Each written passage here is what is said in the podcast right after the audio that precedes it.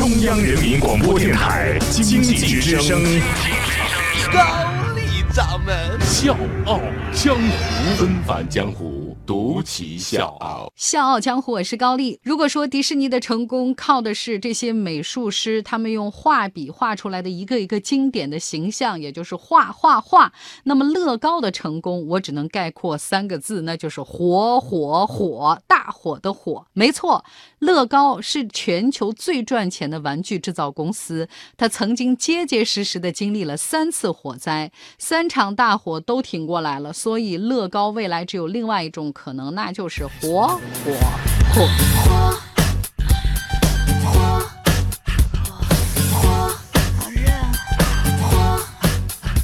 今天的《笑傲江湖》，咱就走进这家全球最火的玩具制造商和他那位命运多舛的创始人。纷返江湖，独起笑傲。高丽掌门笑傲江湖，敬请收听。乐高的前身是一家木材厂，创始人是丹麦人奥勒·基奥克·克里斯蒂森。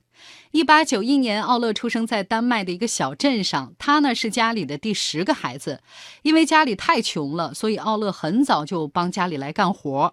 六岁的时候，他就开始照料家里的牲畜，一周呢去两次学校学习读书和写字，勉强的上到十四岁，奥勒呢就拜大表哥为师，学习木工技术。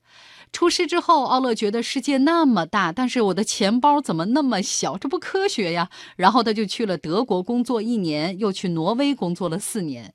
一九六一年，奥勒带着五年积蓄衣锦还乡，买了一个木材店，开始做了木匠活很快就过上了老婆孩子热炕头的小康生活。结婚之后，奥勒这小日子过得是有滋有味儿。一边呢做木匠活另外一边呢，这老婆给他添了三个儿子，他很开心。呢，但是我要告诉各位，就这仨儿子，咱不是有个熊孩子吗？那今天我带各位真正见识一下奥勒家的熊孩子。一九二四年的某一天，奥勒和妻子正在午睡，他的两个儿子，一个是六岁的卡尔，另外一个是四岁的哥特弗雷德，就在店里面烧他抱下来的那个木头花一把火就烧光了店铺和房子。奥勒还来不及生气，就赶紧去看俩孩子。一看孩子没事心想房子烧了就烧了吧，再盖。然后呢，又盖了更大的一个厂子。一九二六年，奥勒的妻子生下第四个儿子之后，因为难产去世了。奥勒独自抚养四个儿子。你想想啊，一个单身汉，又看娃又看店，然后还要张罗外面的买卖，日子过得很不容易。过了一段时间之后呢，奥勒再婚了。他的妻子苏菲很快又给他生了一个小女儿。那到这个时候，奥勒是儿女双全，眼瞅着这小日子是越来越红火。但是谁也没想到，一九三零年经济大萧条席卷了丹麦，奥勒的木材生意也很难做，濒临破产。为了养家糊口，他开始接做一些小件儿的活儿，比如说做个梯子呀，做个熨衣件儿什么的。但是买的人也越来越少了，他们一家的生活更艰难了。一九三二年，奥勒开始用边角料做木质玩具。做了玩具，他突然就发现市面上所有的玩具的款式都太弱了，好吗？这是一个多么大的商机，我为什么没有注意到？然后他就拉上四个儿子，带着七个雇员，一起设计了很多新款的玩具，像翻斗车、船、飞机、公交车，那这些全都是高级白桦木做的。奥乐呢有一个原则，就是一定要拿最好的材料，包括上色、打磨、包装，他都做得一丝不苟。新玩具因此获得了很好的反响。极具匠人之心的奥乐有这么一个座右铭，就是锐意进取。他把这个观念也传给了儿子和员工，这个信条也被刻在了他工厂的墙上，后来也成了乐高集团的座右铭。你看，就在这样的一个信念的坚持之下，奥乐的公司很快就发展的有模有。样了，他打算把玩具板块独立出来。这个得先取一个好的名字啊，还得贴合玩具的特点。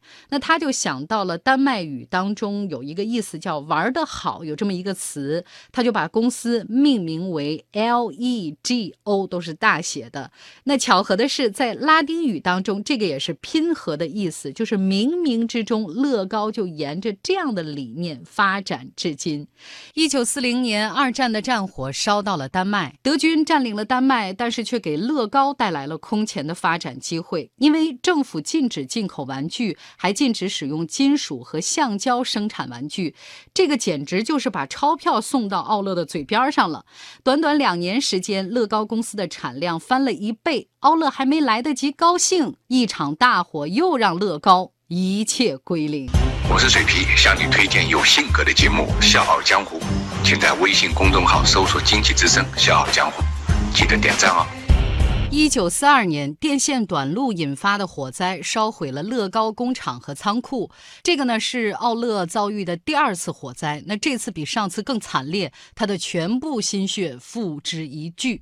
他自己在回忆录里是这么说的：得知消息的那一刻，我已经无力承受，只能跪地祷告。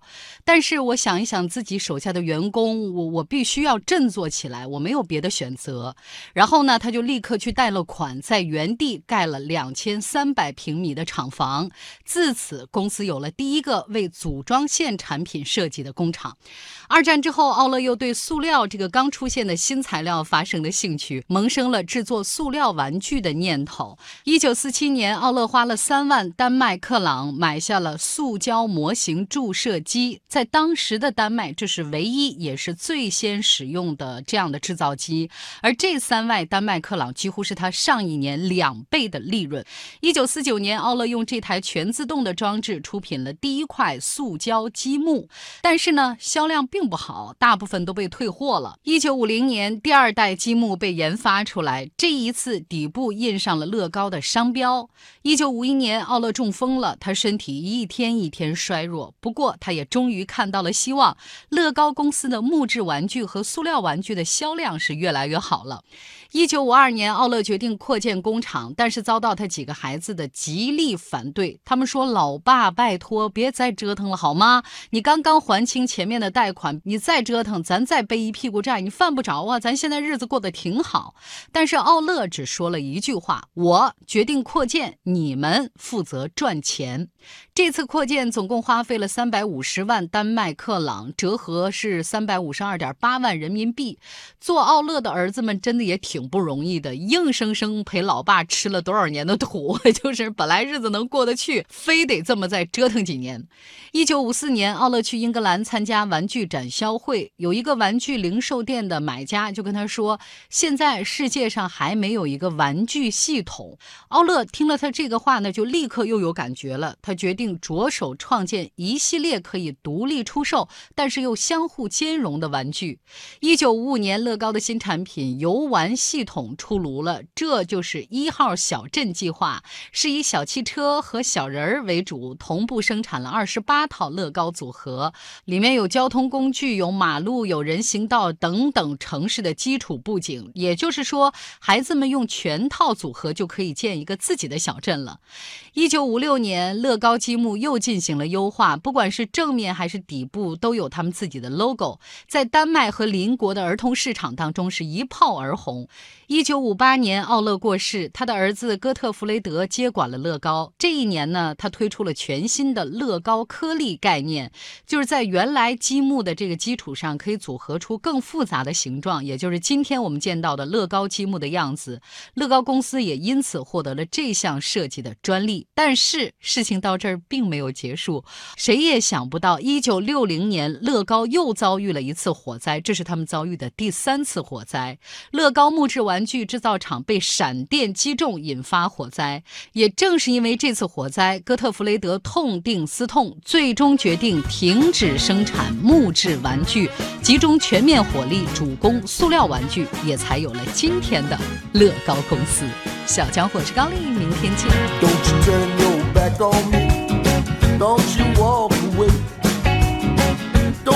Tell me that I don't care 'cause I do. Don't you tell me I'm not the one. Don't you tell me I ain't no fun. Just tell me you love me like I love you. You know you